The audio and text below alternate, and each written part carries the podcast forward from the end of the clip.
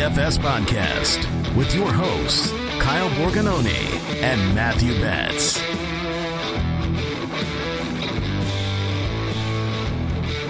Welcome in November 1st here on the Fantasy Footballers DFS podcast. I'm your host, Kyle Borgognoni, and I'm joined, as always, by Matthew Icarus Betts. Yes, he's that hot, people, floating close Hey to the sun. Dude, we this is unreal. This it is unreal. What has happened in the year 2022? Daily fantasy sports, player props, all the things. Um, I say it every week, man. I, I know it is coming. I know the downfall is going to come sooner rather than later. Probably this week, probably next week. It happens every year. And I, so you're my good friend, Kyle. You know you know me well. Should like should I be ahead of this and just pull back my entries this week to get ahead of the the crush I'm going to take soon? I, I think there's some point where you just need to protect yourself. It's definitely not to go over your bankroll. No, I think that's no, the no, no. temptation for people. I was looking forward to one getting back on this podcast with you after reading out uh, part of this past week, mostly just to come back and say you needed me. Like you needed me. You know you were gonna fail. It's like where were you, Kyle? Like you're the light of my life. And then you're you crushed it. You and Jason crushed it. You guys had a Kamara bet that I know a lot of people were pretty excited about. But dude, like, do you even need me? Should I just log out right now? Yeah, this is a solo pod for the rest of the year, so um, you're done. Well, I'm just a puppet here just to kind of go through the motions and tell people here's what you can do and here's where you can sign up and listen to bets. Dude, Uh, this would have been a slate for you though, because Jason and I talked about this, and we were like, you know, there's two options: you play Hurts, or like you just completely punt it with Sam Ehlinger, Ellinginger, and you live for a punt quarterback play, and it does not get any more punt than Sam E in his first start at four thousand dollars on DraftKings. Okay, so I love a good punt. I love 4K. I think I probably would have poked holes in some of the rushing upside that we saw in college and that people wanted to look at. Let's just go straight into that cash theory uh, and cash cash picks because, man, I from an outsider's perspective, I listened to the show. I got to you know just see what everyone's doing, but I really got to kind of see how last week was a divergent place of we always want to pay up for quarterback, but this is a rare instance where we get a quarterback super cheap. So let's talk about the cash picks. Straight cash, homie. In the business, we call that a transition, and I just I needed to hit the drop for, you know, I mean, you're a I actually- pro. I didn't even have to do that, but I, I did it anyways. Uh, talk to me about this past week and your process, kind of where the field went. So, just spoiler alert for people: I took this entire week off of DFS. We had some family stuff uh, that I had to fly back to Atlanta for, and so I didn't play any props because they're not legal there. And I actually just said, you know what, I'm going to remove myself. I had to be available for uh, my family, so I didn't actually get to play DFS this week at all. Like at all. I just said I'm going to zero out. I'm not going to try to fit it in. So this is your stage, man. Yeah, people come in and be like, Kyle, what'd you do this week? Nothing, not a thing. Um, every now and then, that's actually kind of nice to just like take a week and then you come back and be like, okay, now I'm back in this. I can focus. But yeah, for me this week, it was um, like I said, a tale of kind of two paths you could go. You could go up for Hurts and then, or go down to Sam Ehlinger, Ehlinger. And there was really only kind of those two paths for me. That's where I was going. Jason and I talked. We said Hurts is definitely the better play as far as, you know, in a vacuum, clearly better ceiling. But then, like, as the weekend went on, you know, you just look at what was available to you if you went down to Sam E. And it wasn't like Sam E was going to give us anything that we really cared about. Like, if he gave you 12 points, you would be absolutely thrilled. I think he had like eight and a half or something on DraftKings. But it was a, wh- what he allowed you to do with your roster that made him, in my opinion, the better cash play this week. He was in our best plays article as the top play for cash games. And it's because you could fit Tyreek Hill in an absolute dream matchup against the Lions. You could fit Amon-Ra St. Brown. You could fit Ken Walker. You could fit Derrick Henry. I mean, any of these guys, and there were so many good running backs, Alvin Kamara, Josh Jacobs, in absolute dream, dream matchups. So that's really what it came down to to me. Um, it was tough for cash again because it kind of felt like a lot of people were on that and then therefore spending up for the same plays. And it was like, if you spin up for, you know, Jacobs instead of Kamara, you lost. Or if you spin up for Jacobs instead of Derrick Henry, you lost. So it was kind of one of those like 2v2 weeks again. Um, it kind of seems to be the theme this year. I'm not sure why that is, but definitely seems to be that on these smaller slates, if you make one incorrect decision, you really do get buried. That's what it kind of comes down to is are you on the wrong side of that for 50-50s? You know, did you I saw a lot of people that played Jacobs because Jacobs was on a hot, hot streak instead of Kamara. So, um, it really does come down to a couple different plays each week. We try to give our best plays in the DFS pass. We try to talk to those on this show, on Friday's show. Uh, and then I think the place where we see those kind of bear fruit most is in our Discord channel where people are back and forth. And we have a question that I thought would be a good uh, thing for us to kind of kick off the show before we go into the week week nine. Is that where we're at? How, I don't understand how it's November. What is happening? Uh, week nine is what we will talk about. I had to like get my week straight since I missed a whole week. Um, but this one's from S Retcher on Discord. Can you guys talk about if the chalk going off is an actionable trend for the season? For what I've seen, total ownership for the Milly Maker this year is about 30% higher compared to last. Wondering if we should start adjusting our GPP approach. And I will say, myself, I'm more of a contrarian GPP player. I haven't done as well in big tournaments this year because I like using the leverage, but we haven't needed that as much when we've seen the chalk pieces go off. Yeah, it's been a wild year. You know, we do get these weeks every year that there's maybe like three, four, five of them where the chalk just goes crazy. And if you are a contrarian player, you kind of just take your L's and you move on to the next week. And I feel like people are feeling this more than usual because all those weeks are happening in such a small sample. We've only been through eight weeks of the season, and there's already been I don't know, would you say four weeks like that? Maybe five, where it's just like if you're a, a, contrarian player, you lose. But it's a small sample. And I think that a lot of the principles that have shown over the course of years are going to come back to averages. You know, the law of averages, everything returns to kind of the mean.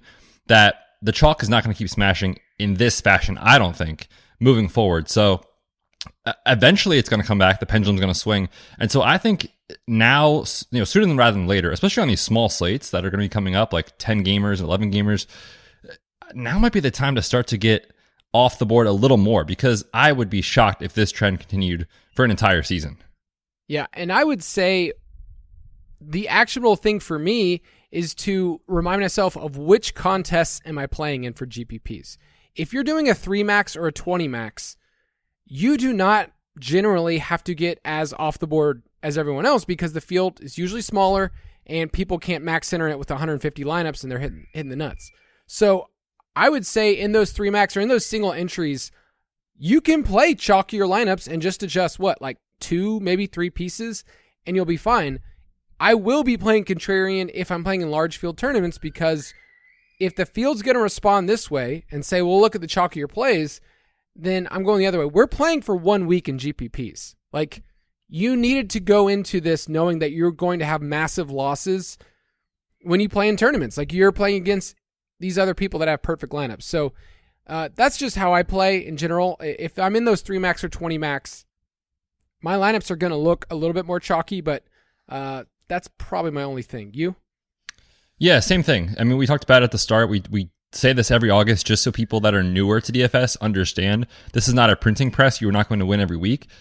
If you know you're going to lose and you're still a really good GPP player as far as uh, stacks, finding the right game environments, all those things, you could have awesome lineups on paper and it just doesn't work out three, four, five, six weeks in a row. But then all of a sudden in the seventh week, you win a GPP and like your entire season is made, you know, so that's, that's what you play for, those top end outcomes it's tough for a lot of people from a mental health perspective, from a, you know, bankroll management perspective to have those losing weeks. But it happens every year. The chalk will fail. And if you start to adjust your approach too much now because of what's happened in a small sample, I think it's probably a wrong move. Because Betts and I would say our bread and butter is cash, and it's been butter, dude. Straight butter for you this year. Straight dinner uh, butter.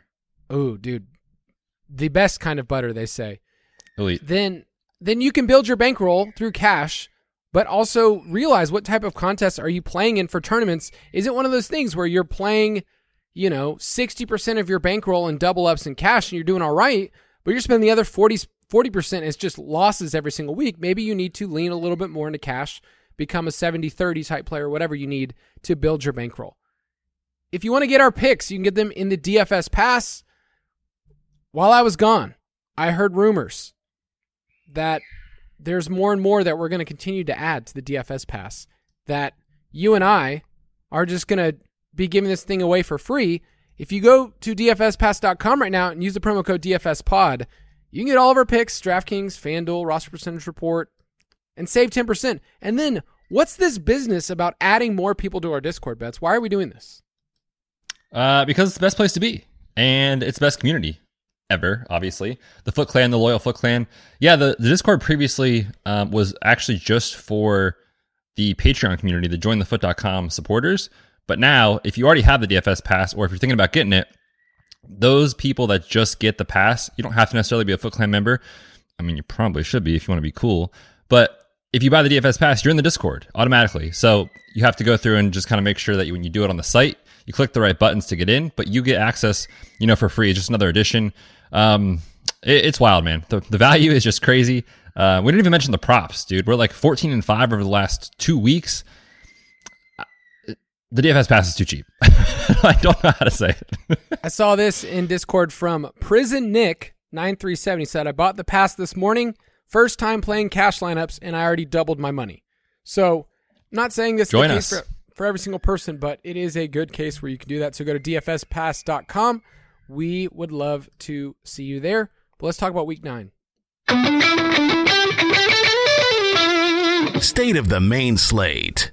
Each week, we refer to the DraftKings Sportsbook line. It's where Betts and I play. You can go to sportsbook.draftkings.com if you want to join in. And we're going to check in on a couple that have gone up and a couple that have gone down. I will say that my Falcons, uh, my Falcons under is not looking too good, but holy, we got a little, uh, little breaking news on this pod.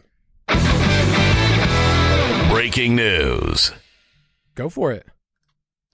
There's a lot of breaking news happening. We're recording this literally during like the final hour of the trade deadline, so things could get wild here. The 49ers are trading Jeff Wilson to the Dolphins. This comes right after Chase Edmonds was sent to Denver as part of the move for Bradley Chubb.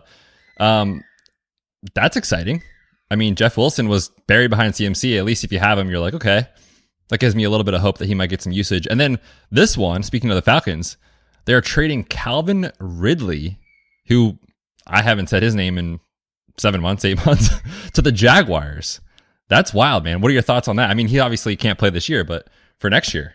Yeah, it's a bit of a stomach punch of of Calvin Ridley, just because we had some great moments the Falcons. Um, I will say what the management of the Falcons has done, speaking as a fan, is when it's time to go, it's time to go. They did that with Matt Ryan. They did that with Julio, two of my favorite players in fan- franchise history. So if you're moving on, I need to get details of the actual trade. Um, and you know, our show's DFS, but it is exciting because I started tracking trades over the last uh, 12, 13 years, and we're just getting more and more trades in the NFL, which is fun. I mean, it's probably just correlating with fantasy football, right? Just the GMs are used to trading in their fantasy leagues, and like, why don't I just doing the real thing? Yeah, super fun. Chase Claypool is now a Bear. We had um, what was the other big trade this morning? The, the one that started it off. Uh, TJ Hockenson. Yeah, Hockenson right to the Vikings. This is wild, man. This is fun. I hope we get another Yeah. one on the show. Yeah, and reacting live just kind of says, what? Whoa. Andy just put in our Slack $5 whoever reports the first next trade. Uh, in our I'm pulling up Twitter right now. I will not be on this podcast anymore. All right, uh, let's go back to our quick wagers, and maybe we'll get interrupted again, and we'll give you our live reactions. Yeah, Falcons under does not look good for our season long totals right now, and I think that's okay. It's fine. Uh, I'm caught in between as a fan and as somebody that looks at the team and go, okay, are we going the right direction? Are we just going to end up at seven and you know ten? That's where it feels like it's going. It's so wild. I was writing up for um, the Chargers and Atlanta game in the Vegas report in the DFS pass, and I wanted to go in and be like, you know, just like th- they want to run, they're slow. Like maybe we should fade this game and all these things. And then I was looking at the metrics. I was like, wait, the Falcons are sixth in scoring. They're one of the best teams in the NFL against the spread. Like this matchup for them is awesome. They want to run the ball. The Chargers want you to run the ball, and they're being quarterbacked by Marcus Mariota. It I don't understand how it's happening, but that is not going to be a winning ticket. They are currently plus 130 to make the playoffs.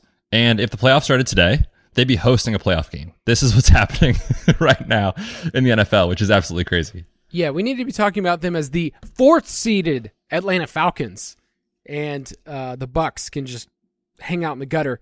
Let's talk about a couple that have gone well for us. We've talked about the Vikings and the Ravens. Those are, are two of the teams we were most bullish on before the season. Uh, the Vikings to win the North is currently at what's it at now? Minus. Uh, the line for the Vikings is currently minus 1200.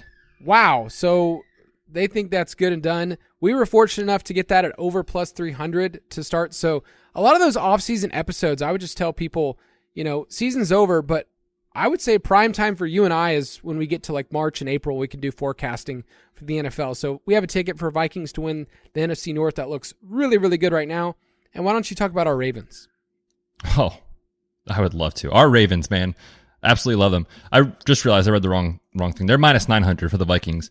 The Ravens are minus 1200 to make the playoffs. We were all about them and the start of the season and uh, the offseason, basically is saying like this team is going to come back down to earth as far as health. They had so many injuries last year. Unfortunately, we're kind of seeing that again with Rashod Bateman, Gus Edwards, J.K. Dobbins, all those things. But they've been able to overcome it. Great coaching. And now their schedule, it just opens up beautifully. They don't face a team that currently, as of week nine, has a winning record in their final nine games at all. They are right now uh, minus 400 to win the division. We were betting that. I think it was like plus 225, something like that. We have them to go over the win total to make the playoffs. We also have Lamar MVP. I mean, he's fourth odds right now. The the odds have moved in our favor. He's now plus a thousand, but I feel like I need him to just go absolutely nuclear to have any hope of that. And with Rashod Bateman out, I don't know. But I'm happy for the Ravens. They're winning games and they have a beautiful schedule coming up. Yeah, season long, I feel really good about our outlook. And props, I feel like we've uh, in the DFS past, like we've really gone a great direction the last couple of weeks. So overall, if you're tracking with us, you can do that in the props channel in Discord. But let's talk about this slate context. It's the smallest slate of the year. We have six teams on bye, and then we have, you know, another six teams off the main slate, and that includes some powerhouses like the Eagles, the Chiefs, the Ravens. So, what's your initial thought on the player pool for this week, knowing who's not there? Well, it's very weak, extremely weak, actually, because when you look at the teams that aren't there, I mean, on bye, you have some studs like the Niners aren't there, so of course we don't have CMC. There's no Deebo. There's no uh, Kittle. Um, there's no Dak and CeeDee Lamb. There's no Saquon. I mean, there's so many guys, and then look at like the primetime games.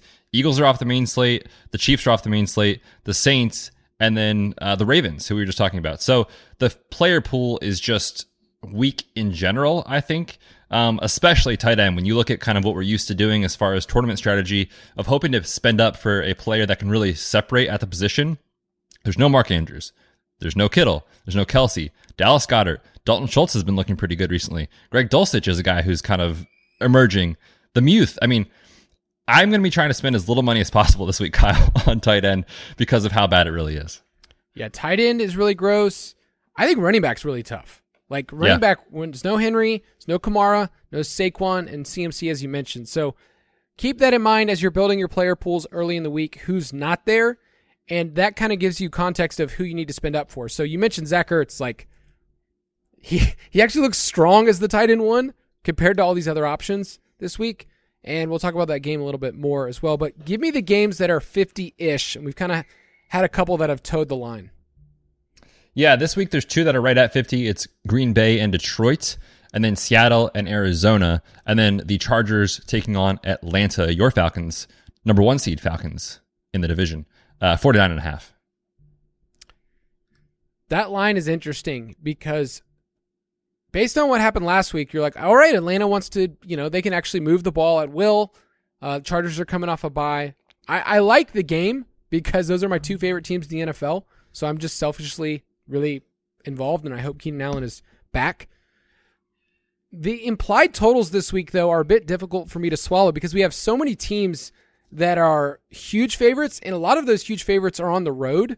So how are we handling this? Because the team with the highest implied total is the Bills at just over 30. That's this I checked it out. That's the second highest implied total of any team this year. They had a 30 and a half earlier this year. So, how are you handling that with these onslaught builds? Yeah, and historically this year, again, I mean, it's a small sample. We're only eight weeks in, but still, these onslaught kind of builds have actually been more favorable when there is a huge spread. So, looking at, you know, eight plus, 10 plus spread, um, you don't really need to force a bring back. I mean, Vegas is telling us like they're taking on the Jets, the Bills are this week. They've got 17 point total. It's the lowest on the slate. Like, yeah, I guess you could force one in there, but you probably don't have to. And Josh Allen can still get there. His guys can still get there, even without the Jets pushing them. We know that. So a lot of times these onslaught builds without a bring back in these huge spreads make sense, especially for large field tournaments where you really have to hit the nuts.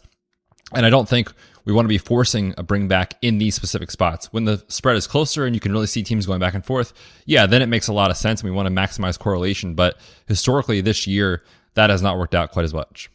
Yes, I, I looked up a lot of those, you know, ten plus point double digit favorites, and man, the bringbacks just couldn't get there at all, like like at all. And I even looked at the teams that were double digit underdogs. Their passing games averaged like 150 yards, so it's like you can't really bank on anyone at all. So the Jets look like a team. Was it 13 right now? Garrett Wilson's going to gain a little bit of steam because of last week, and they let Zach Wilson throw it more. But I feel like that team's just a trap. If I'm not, I'm probably not playing a lot of Jets. What do you think is the most popular game to stack this week? Yeah, I put here just Seattle and Arizona, and I feel like eh, the idea around these two teams is like, you know, Seattle's really turned it around. They're playing pretty good on offense. Arizona's had two really nice games back to back on offense, but we saw these two teams play in week six not that long ago, and in that game it was 19 to 9. So I'm not sure how I'm going to handle it. I think I might see what the field wants to do as far as our roster percentage report. Because if people just look at the season long stats for Seattle's defense, they're going to look pretty good. They've been one of the best defenses in the league over the last three weeks. Every team they've faced has hit the under on their team total, and it's been by an average of 10 points. So it's not like they're barely missing, like they're missing by a wide margin and they've been really good. Number one in run defense DVOA, um, top five in total DVOA, top five in yards per play allowed, all these things. So I'm not saying the Cardinals are a bad play. I'm just saying if the field really does assume like this is the game that's going to go off, there's more outs, and we saw it in Week Six. Yeah, I'm I'm worried about the Cardinals being able to effectively move the ball. It was what 19 to nine when these two teams played a couple weeks ago. Uh, yep. It was gross. I'm going to say that the Miami Chicago game doesn't project super well from a total standpoint, but people are going to be playing the Miami side. Not just because they were, you know, killing it from pass rate over expectation, but this is an exciting team on trade deadline day, made a couple of deals. I think people are going to want this piece. I think Tyreek and Waddle are going to each be 15 plus, maybe 20% in tournaments. And so you're going to see stacks like that. I think Justin Fields might end up being one of the two or three most popular quarterbacks so there's just a lot of roster percentage. I'm not saying it's a bad play. I'm just trying to point out that people will be on this game and you won't be that sneaky, uh, despite you know looking at games with higher totals. So, which game do you think will be sneaky? Yeah, I put Chargers in Atlanta, and it's kind of like what I was talking about. Like I think the people in general would say Atlanta's not good and they can't move the ball and their offense stinks.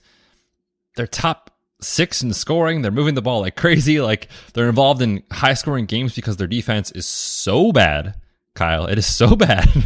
and this is a get right spot for the Chargers. That said, Mike Williams is out.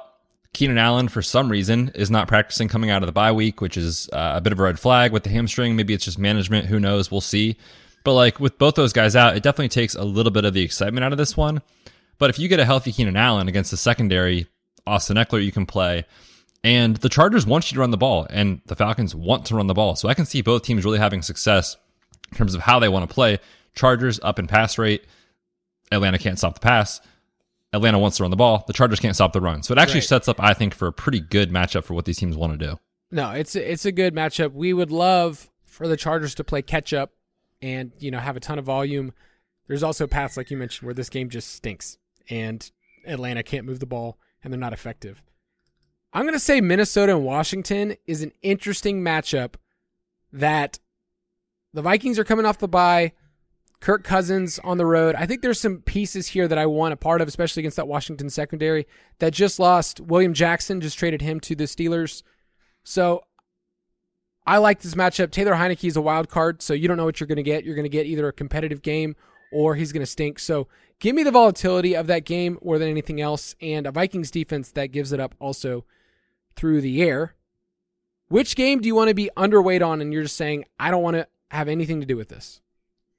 Yeah, I'm going to go with the Rams and the Bucks, and it's sort of scary to say because when you think about these teams, there's a lot of star power. You know, you've got Cooper Kupp, you've got Matthew Stafford, who this year hasn't been great, but last year was great.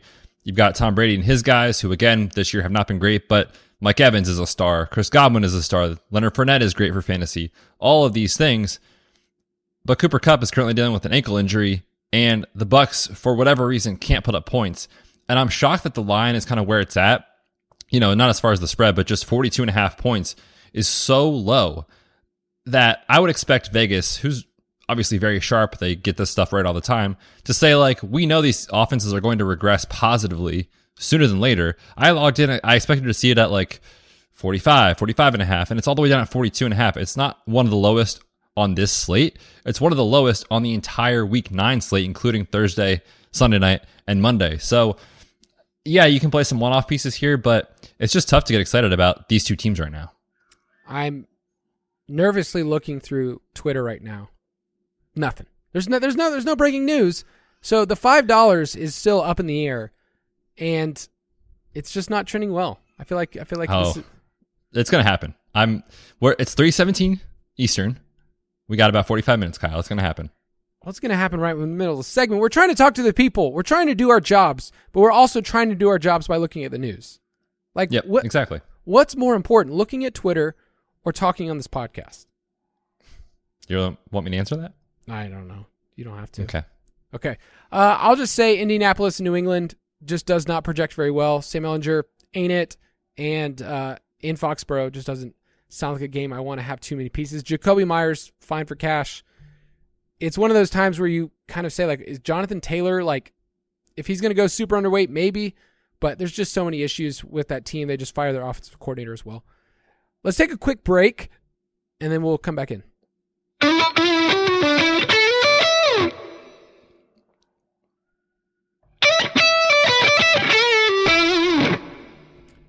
You know, people think that when we hit that button, that you and I just take a break. That you know, just we just go get, get a breather, stretch, get a drink.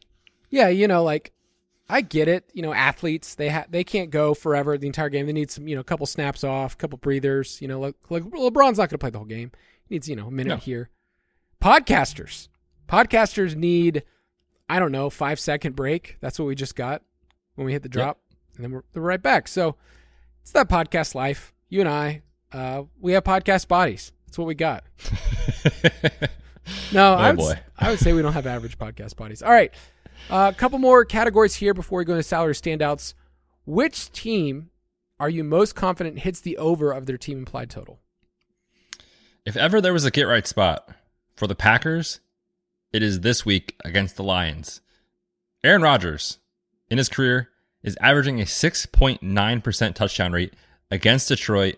Detroit has given it up to everyone at home specifically. They have really, really struggled. Every team they've faced at home has 27 or more points. Their games average over 71 combined points when playing at home.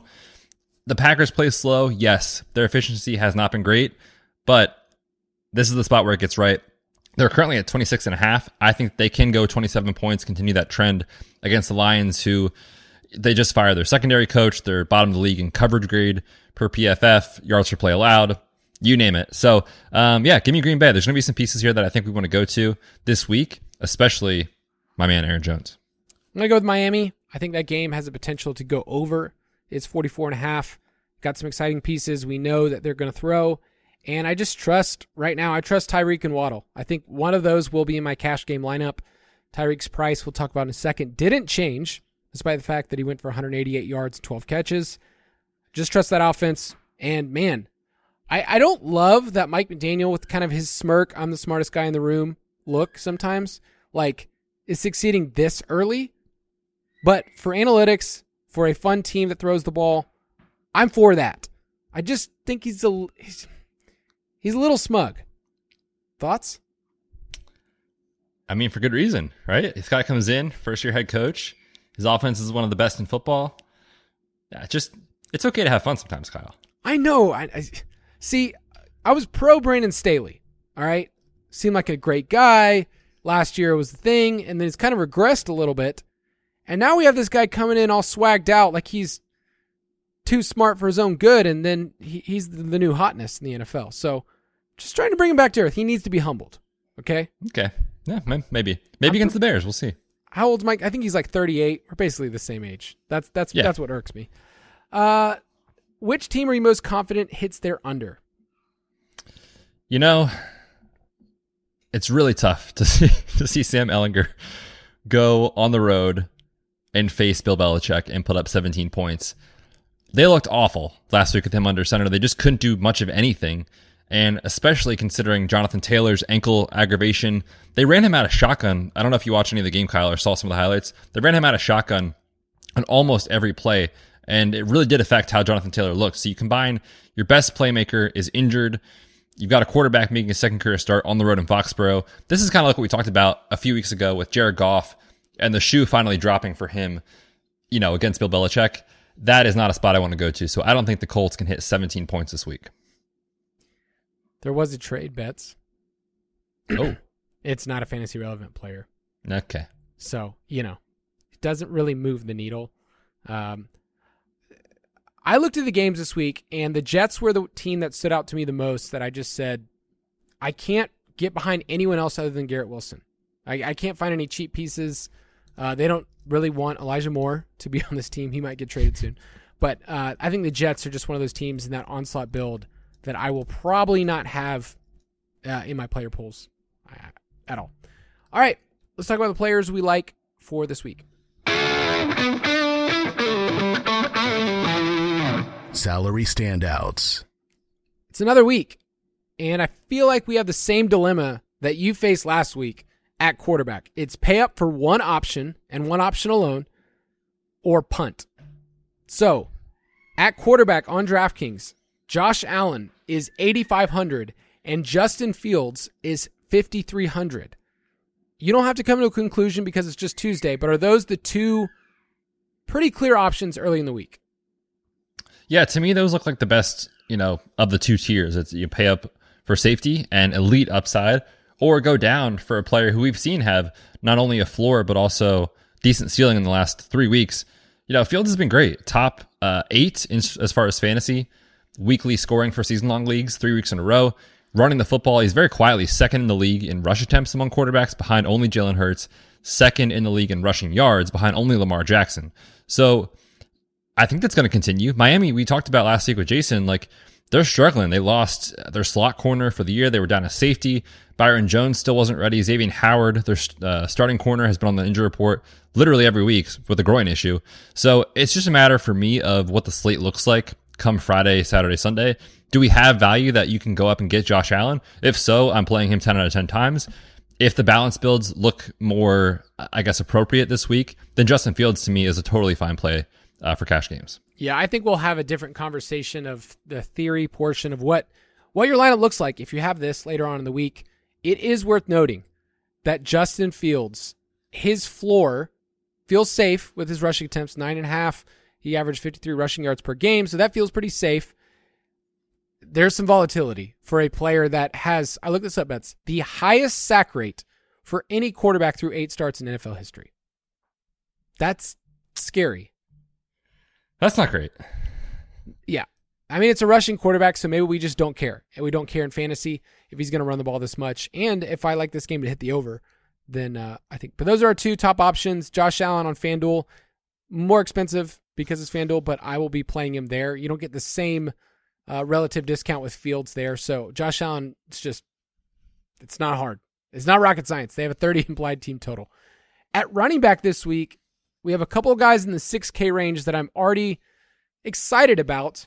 Um, Joe Mixon, his price is just sitting there at 6.5.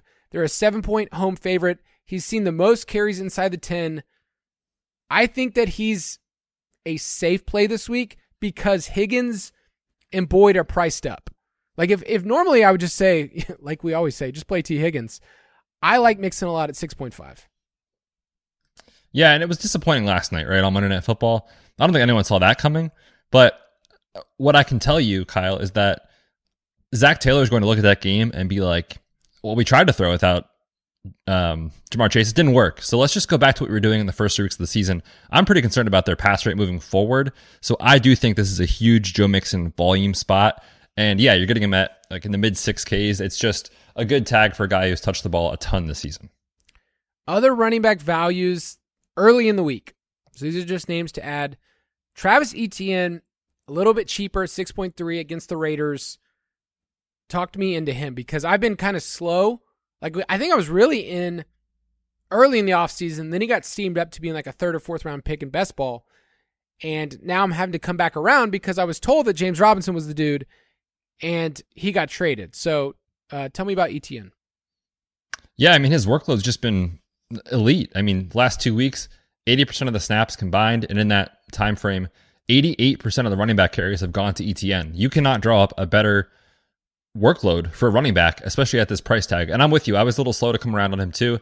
It wasn't necessarily just because he got steamed up. It was also, you know, I thought it would take a little while for him to really get his burst back from the Lisfranc surgery we did see in the first couple of weeks, he really wasn't as effective. He looks awesome right now. And so, yeah, I feel like in this spot, um, taking on the Raiders, we just saw what Alvin Kamara did to them last week. Um, it, it makes a lot of sense. And if you're going to give him somewhere in the range of like 18 with upside of 25 opportunities total, it's hard to pass that up at this price point. There's other names that are intriguing. I mean, Austin Ekeler is the RB1 on, the, on this slate. So you can't go wrong with a player that's you know, getting 10 catches a game. Uh, Dalvin Cook is going to show up pretty well in a lot of projections. Um, he's, you know, he's still relatively expensive compared to the field, but we're waiting for more value to open up this week to be able to say, hey, here's a running back you can play in the 5K range. So, any other names you want to mention at running back? I mean, early in the week, it's kind of tough because I went into it really liking Swift's price tag, but then we had the stuff from Dan Campbell who was like, well, we gave him too many carries last week, and he had five carries. And he also confirmed Swift this is to the media, like, you know, I'm not 100% and I'm working my way back. I expect to get more work going forward, all these things.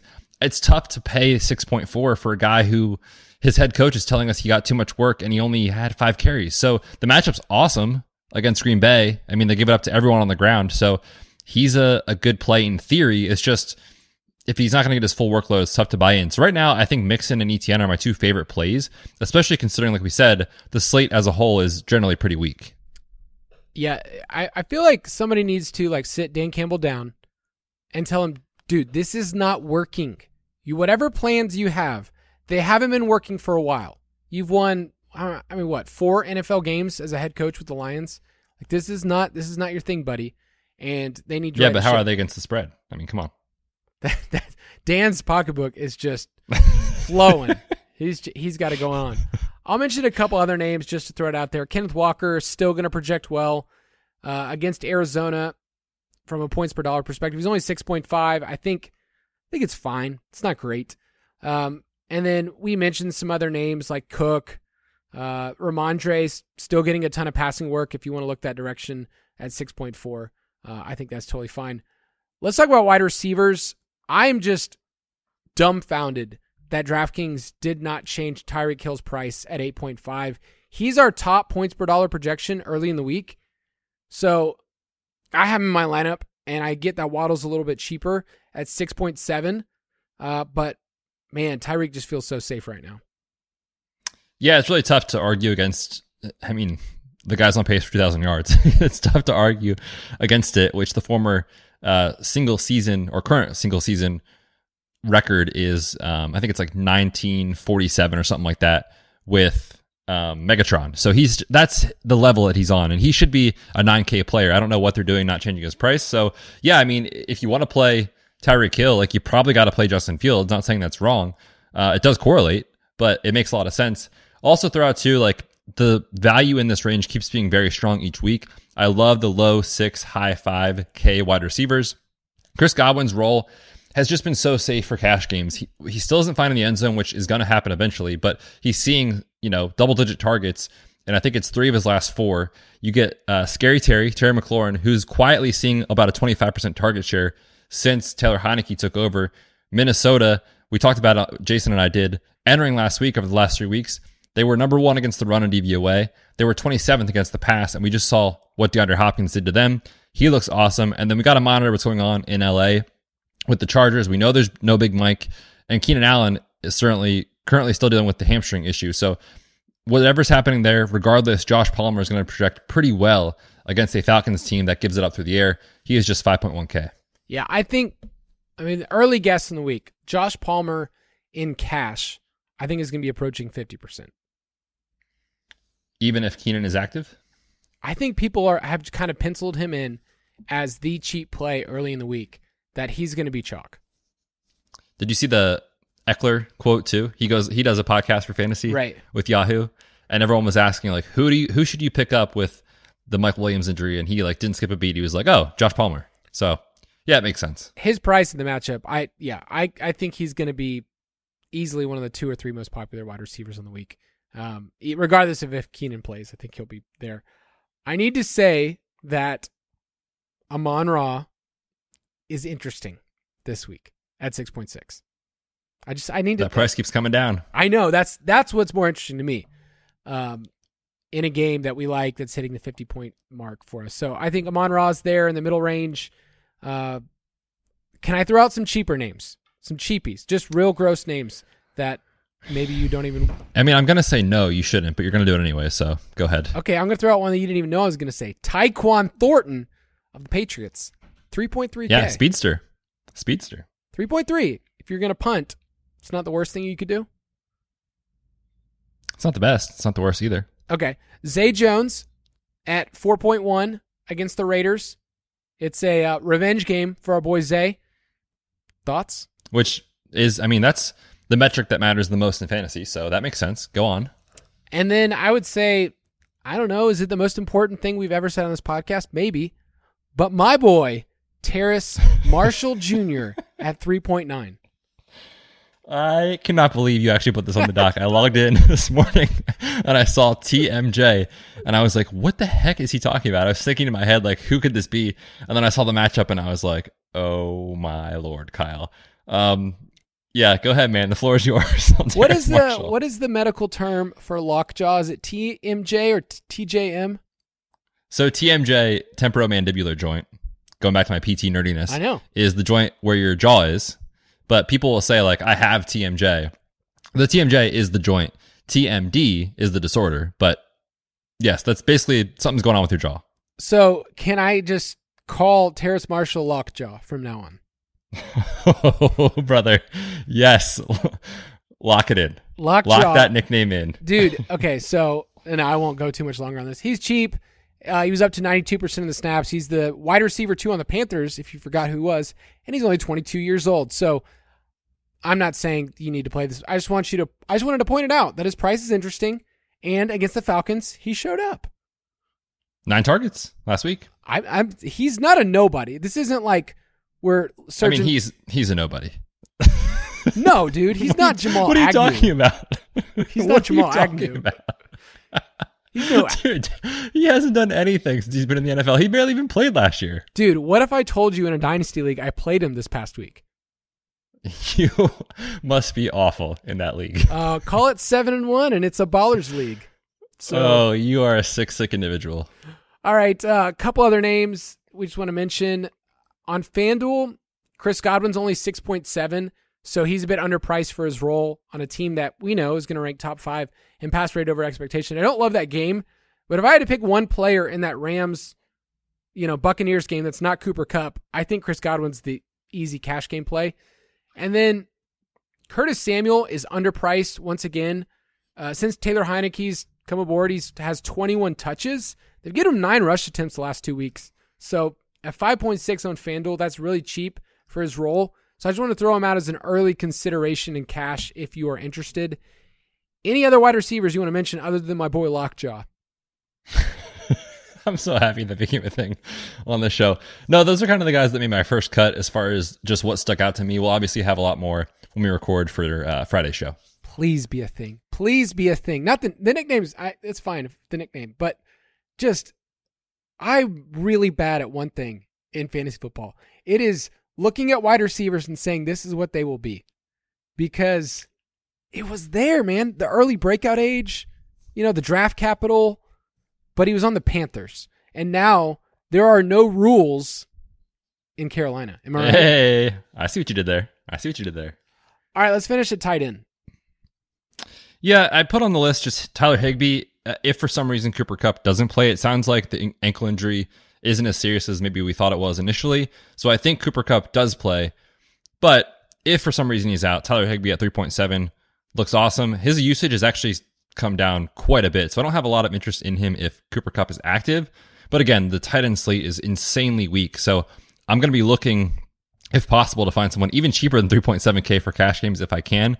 We'll see kind of what happens with the trade deadline opportunities opening up and injuries and all that sort of stuff. But I want to point him out here out. His price is cheapest that it's been in the last month. I mentioned Zach Ertz at 5.1 in that same game. I'll just say Noah Fant's interesting at 2.9 from maybe more of a tournament perspective, but he's cheap. And then I want to throw out another name that is one of the most boring names to throw out in DFS because he's been a punt play that you can use the last couple weeks. And if Darren Waller is still out, you can raise the white flag and go to the island of Dr. Moreau, Foster Moreau at 3.2. Not exciting. He hasn't done anything this year, but if you get six points from a punt tight end on this slate, who cares? It doesn't really matter at all.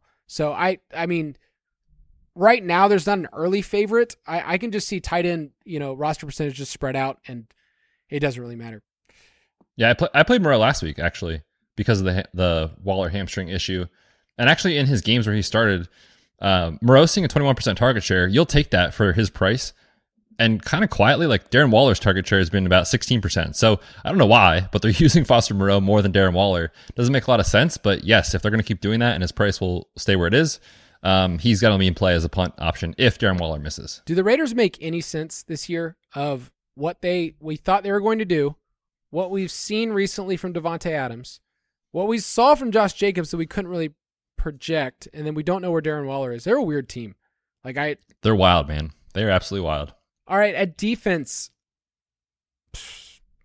I mean, Seattle looks good. It's a game that has a high total, but Seattle is probably the top play. I think so, based off how good they've been. We talked about it a little bit already, but yeah, they've just been stand out. One of the best defenses in the league over the last three weeks. We just saw what they did to Arizona a few weeks ago. Now, granted, that was without DeAndre Hopkins. That was the the game where Hollywood Brown got injured. Um, but still, the Cardinals are dealing with offensive line injuries. Seattle's been able to get after the quarterback. They have the most sacks in the league over the last three weeks. So at 2.5, I think they're going to be very popular for um, roster percentage. So in cash, I love them. They'd be a fade though if they're going to be popular in GPPs. Yeah, there's more expensive options that I think have a lot of upside. So the Patriots at home against your boy Sam E. I think the Dolphins are not a good defense, but they have a lot of upside against Justin Fields, who gets sacked like it's his job, and it is his job, but he just chooses to do it by getting sacked. uh, I, I think you could talk me into the Panthers on the road against the Bengals. Like uh, they're way down there at 2,300. So save your money, people. Like spend it elsewhere. Don't don't spend it at defense. Don't get cute. Just I bet the Seahawks will end up being one of those teams, and even the Bears. Like I don't I don't even care. Play the Bears. Just get three or four points. Get out of there. Who cares, as they say. If you want to play with us, you can go to ballersdfs.com, our DraftKings League, Fantasy Footballers DFS board plus bets. I'm back this week, so we're going to be firing up some new contests, including I have a special one very special one for this next Monday night Betts that I haven't even told you about, but I'm telling the people oh, right now. Insider knowledge. Yeah, you are getting right now as you're listening the same information that Betts is getting because the look I'm getting is cool, Kyle. I don't know what you're talking about. Uh, but go to ballersdfs.com. We will open up some fun contests for week nine to keep it fresh. You know, the relationship, you got to rekindle that fire. And I feel like with the people, we need to keep it fresh. you got to, man. You got to keep coming back for more. That's what it's all about. All right. That's going to do it for this episode. We will be back on Friday. Betts, sign us off. Man, what a show. Anytime we get to hype up Terrace Marshall Jr., aka Lockjaw. It is a fantastic show. You know it's going to be a good week. Kyle's back. We got contests coming out. We got the Discord popping. DFS Pass is cheap. Go get it. We will see you in Discord, and we will see you on Friday.